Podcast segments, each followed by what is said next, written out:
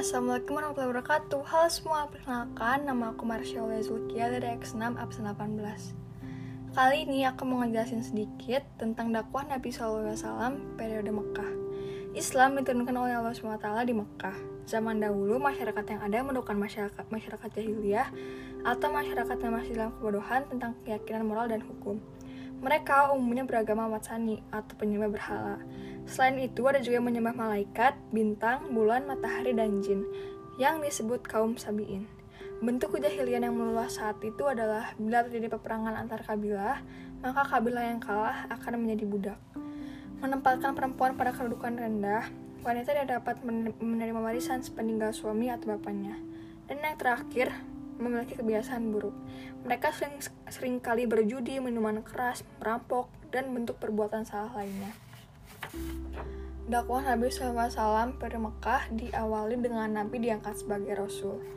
Nabi diangkat sebagai Rasul terjadi pada tanggal 17 Ramadan 13 tahun sebelum Hijriah, yaitu 610 Masehi. Beliau sedang di Gua Hiro bertahanus berusia 40 tahun. Diangkatnya menjadi Nabi ditandai dengan turunnya malaikat, Jibril pada tanggal 12 Ramadan 610 Masehi. Menyampaikan wahyu pertama yaitu Al-Alaq ayat 1 sampai 5.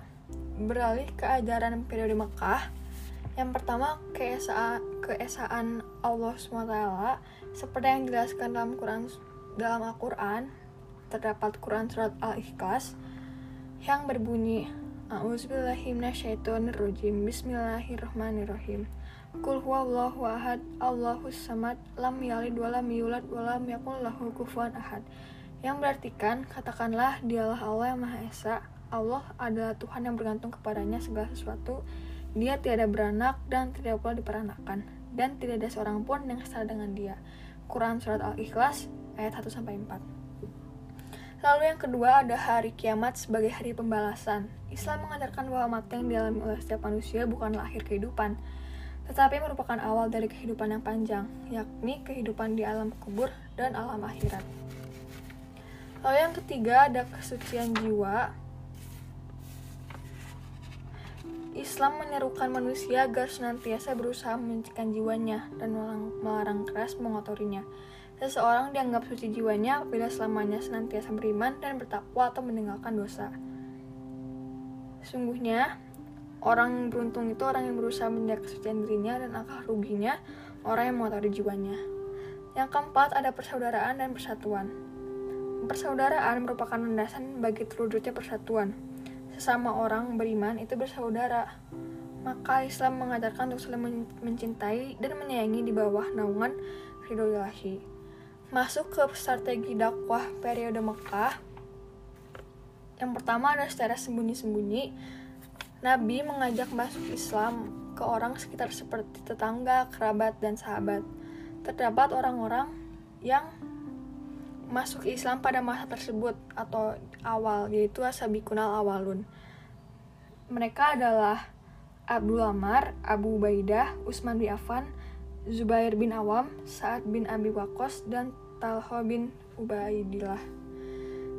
Lalu yang kedua, uh, secara terang-terangan dimulai pada tahun keempat dari kenabian setelah wahyu diturunkan. Tahap-tahap yang dilakukan Nabi Muhammad secara terang-terangan yaitu mengundang kaum kerabat keturunan Bani Hashim, mengumpulkan penduduk kota Mekah, beliau menyatakan diri masuk Islam kepada kaum Quraisy dan beliau melakukan dakwah di luar kota Mekah. Pada gelombang satu, yaitu 620 Masehi, masuk Islam suku suku Aus dan Hazraj sebanyak 6 orang, lalu gelombang 2 621 Masehi sebanyak 13 orang, dan gelombang 3 yang pasnya lebih banyak.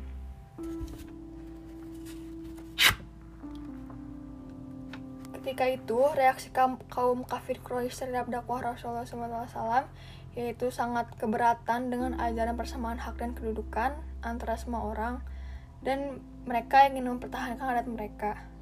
Juga mereka menolak kelas keras ajaran Islam adanya kehidupan setelah mati dan berusaha menghentikan dakwah. Pastinya selama Nabi Muhammad menyampaikan dakwah terdapat tantangan dakwahnya. Usaha kaum Quraisy menghentikan dakwah yaitu yang pertama ada menyiksa pada bud para budak belian yang masuk Islam, yang kedua instruksi kepada penduduk jika masuk Islam akan disiksa, Yang ketiga, mengganggu aktivitas dakwah, dakwah Nabi dan sahabat. Yang keempat, ada orang yang berpengaruh diminta berhenti berdakwah. Dan yang terakhir, mengajak Nabi toleransi berganti keyakinan. Akan tetapi, Nabi Muhammad SAW tetap berpegang teguh kepada Islam. Langkah terpenting dalam penyampaian dakwahnya adalah melalui akhlak karimah, sehingga mereka tertarik dan terpesona dengan perilaku Nabi SAW. Beralih topik pembicaraan kita sebentar untuk mengingatkan kembali peristiwa, peristiwa di Palestina sekarang yang sehingga saat ini belum selesai dijajah oleh Israel. Penyebab konflik, konflik ini sebenarnya sengketa akibat pendudukan yang dilakukan oleh Israel di wilayah Palestina. Masalah ini bermula dari munculnya gerakan Zionisme yang dipelopori oleh Theodor Herzl pada tahun 1895. Hertz merupakan ketua komunitas Yahudi yang berada di Inggris. Mungkin kita belum bisa melakukan aksi yang berpengaruh untuk saudara muslim kita di sana. Akan tetapi, berdoa adalah salah satu sikap yang sangat bisa ditanamkan untuk membantu mereka. Semoga saudara-saudara muslim kita di sana senantiasa dijaga oleh Allah SWT. Mungkin segitu yang bisa saya sampaikan. Semoga bermanfaat. Wassalamualaikum warahmatullahi wabarakatuh.